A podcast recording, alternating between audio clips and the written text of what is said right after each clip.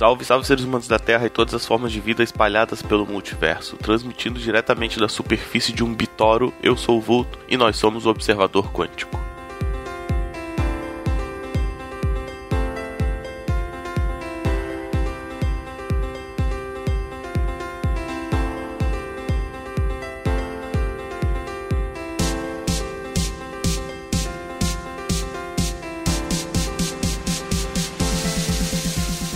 Mais um episódio do Observador Quântico no ar. Hoje eu estou aqui sozinho de novo e hoje eu quero falar sobre alguns termos que são bastante utilizados na ciência, né? E eu percebo que tem bastante confusão sobre o que eles significam de fato e muita gente falando uh, coisas que acabam não fazendo muito sentido sobre isso, tá? É, eu decidi fazer esse episódio porque eu tava na rua e aí eu vi duas pessoas conversando e tal, e uma falando que teorias são coisas que não são comprovadas e tal, e essa que é a diferença de uma teoria para um teorema, ou alguma bobagem desse tipo. E aí eu pensei, ah, cara, é, vou gravar falando um pouco sobre isso porque eu percebo que as pessoas realmente não sabem, né, do que se trata e tal. Então eu vou tentar esclarecer basicamente o que, que significam alguns desses termos: teoria, teorema, lei, axiomas e essas e coisas desse tipo, beleza? Então vamos lá.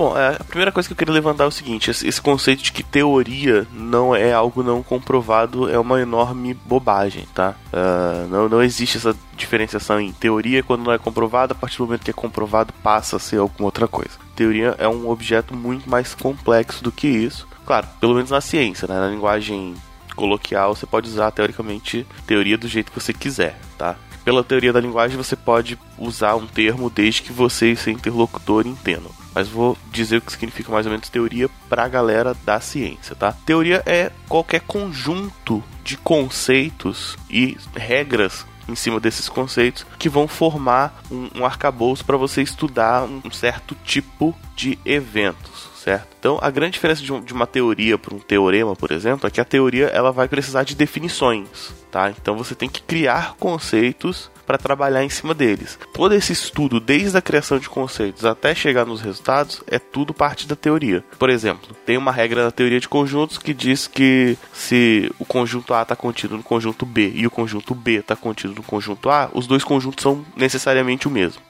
para essa frase fazer sentido, eu tenho que definir primeiro o que é conjunto. Tenho que dizer o que, é, que, eu estou chamando de conjunto. Eu tenho que dizer o que, que significa estar contido. Eu tenho que dizer o que, que significa dois conjuntos serem iguais. Depois de fazer essa série de definições, talvez falar isso que eu comentei, que quando um está contido no outro e o outro está contido no eles são iguais, faça sentido, porque eu já defini, né? E aí, quando eu vou construindo esses conceitos, eu estou construindo a minha teoria.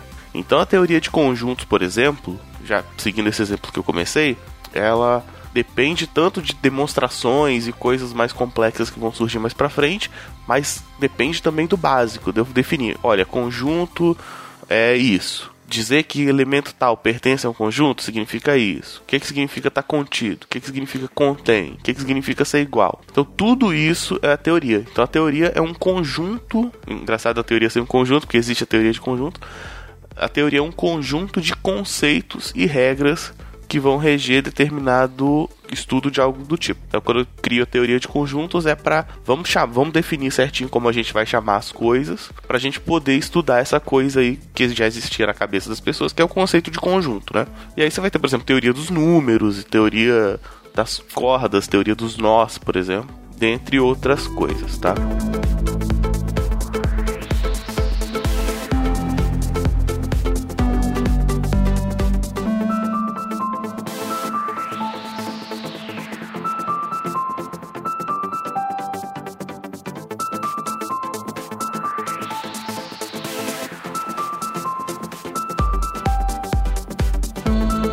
Dentro das teorias a gente tem os axiomas, né? Os axiomas eles são verdades pré-estabelecidas, verdades aceitas. Então, axioma, por definição, ele não tem provas. Você não precisa provar um axioma. Você diz que aquela coisa é verdade e parte desse princípio de que aquela coisa é verdade para sua teoria fazer sentido, certo? Então tudo que você vai provar depois vai ser provado em cima desses axiomas. Então assim, você pensa assim, poxa, tudo, tudo que eu falar, a pessoa pode ir questionando. Ah, mas por que isso? Aí eu falo, não, tem uma demonstração.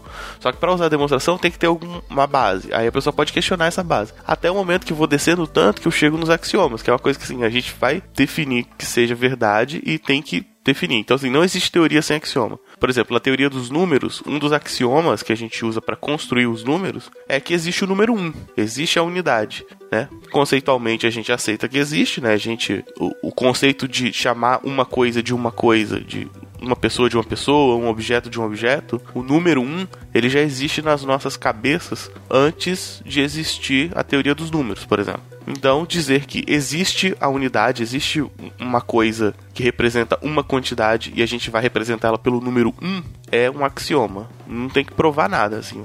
É tipo, vamos estabelecer isso para a gente poder começar a conversar, certo? Então, você tem esses axiomas. Por exemplo, na lógica clássica, você vai admitir que uma proposição ou é verdadeira ou é falsa, nunca as duas coisas, certo? Isso é um axioma da lógica clássica. Existem outras lógicas que não vão ter esse axioma. Você pode ter coisas que são verdade e mentira ao mesmo tempo. São lógicas não clássicas, né? Mas só para dar um exemplo de que um axioma ele pode funcionar muito bem numa teoria, desde que seja acordado, né, de, de que isso vai ser verdade a partir de agora, e pode não funcionar para outras. Então, axioma é uma verdade pré-estabelecida que vai ser base da sua teoria.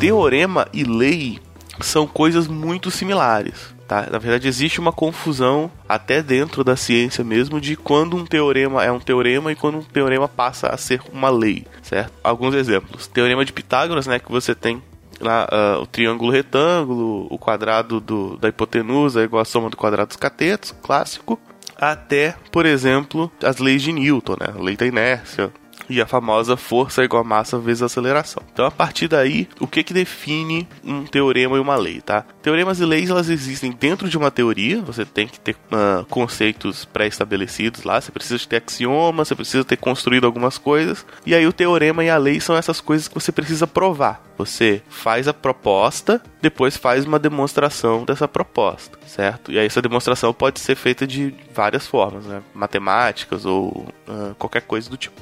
A grande diferença, assim, uh, que def vai definir se uma coisa é um teorema ou uma lei, é que, assim, o teorema, geralmente, ele é um resultado direto de demonstração. Então, por exemplo, o cara, quando... O, te o teorema de Pitágoras, ele já tem um triângulo, o triângulo já existe, e ele vai mostrar uma relação entre uh, o comprimento dos lados desse triângulo, né? Então ele vai falar, olha só, quando esse triângulo tem essa característica aqui, que é um ângulo reto, né? Ele segue essa propriedade, tá? E aí ele faz a demonstração, chega no resultado e fala, beleza, isso é um teorema, demonstrei o teorema e tá valendo. Geralmente a gente vai chamar de lei de alguma coisa quando você precisa criar um conceito novo. Uh, e esse conceito vai ser fundamental para a teoria. Por exemplo, força é igual a massa vezes a aceleração. Quando o Newton cria essa regra, basicamente ele que está criando o conceito de força que a gente vai usar na física. Tanto que hoje em dia a gente chama mede força em newtons, né? Justamente em homenagem a este trabalho desse cara. Então, quando você cria uh, uma, uma lei, você está criando algo mais básico para sua teoria. Geralmente as leis vão ser os primeiros teoremas que você precisa mostrar para fundamentar sua teoria e outras demonstrações mais para frente, alguns resultados você vai chamar de teorema. Então, basicamente, essa é a diferença. Então, teoria é o conjunto de tudo. Tudo que você vai falar sobre algo. Exemplo, teoria dos conjuntos. Tudo sobre conjuntos está dentro das teorias dos conjuntos. Teoria dos números, por exemplo.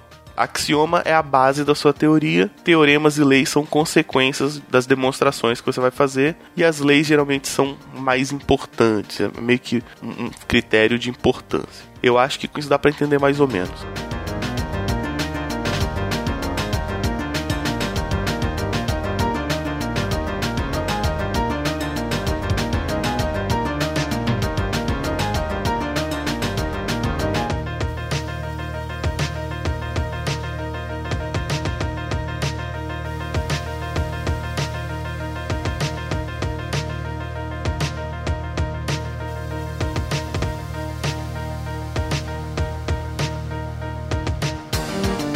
Já que a gente já tá nessa linha, eu vou inserir mais dois conceitos aqui, então são parecidos, que é o conceito de lema e de corolário. Lema geralmente é uma um resultado que você precisa demonstrar rapidinho para usar ele para demonstrar um, um, teorema maior. Então eu vou fazer uma demonstração grande e preciso de um conceito aqui rapidinho para usar para fazer essa demonstração grande. Eu faço essa demonstração pequenininha e chamo de lema. É usado basicamente pela galera da matemática mesmo. Você vai fazer uma demonstração gigantesca e precisa de alguns resultadinhos pequenos para você usar. E corolário é um teorema pequeno que sai como consequência quase imediata de um teorema maior, né? Por exemplo, digamos, força é igual a massa vezes aceleração, certo? Passo massa dividindo, eu posso dizer que a aceleração é igual a força sobre massa.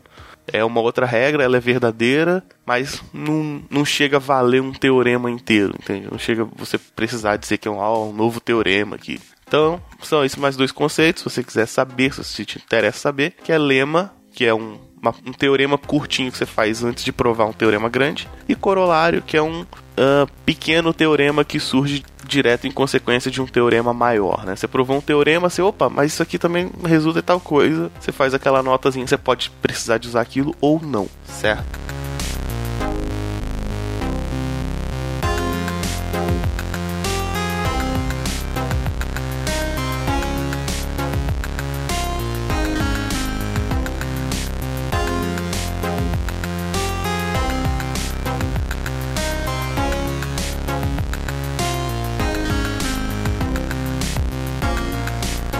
Então, é, recapitulando rapidinho, teoria não é necessariamente algo não comprovado, tá? Teoria dos conjuntos está aí, a gente usa para tudo. Teoria dos números está aí, a gente usa para tudo. Seu, se você não usa, o seu computador usa. E são coisas com várias demonstrações e várias regras que funcionam, tá? Teoria, então, é um conjuntão de conceitos, regras, teoremas e, e a coisa toda. Teoremas e leis são coisas que você precisa provar, e axiomas são as regras que você vai usar de base para facilitar a sua vida e para fundamentar a sua teoria.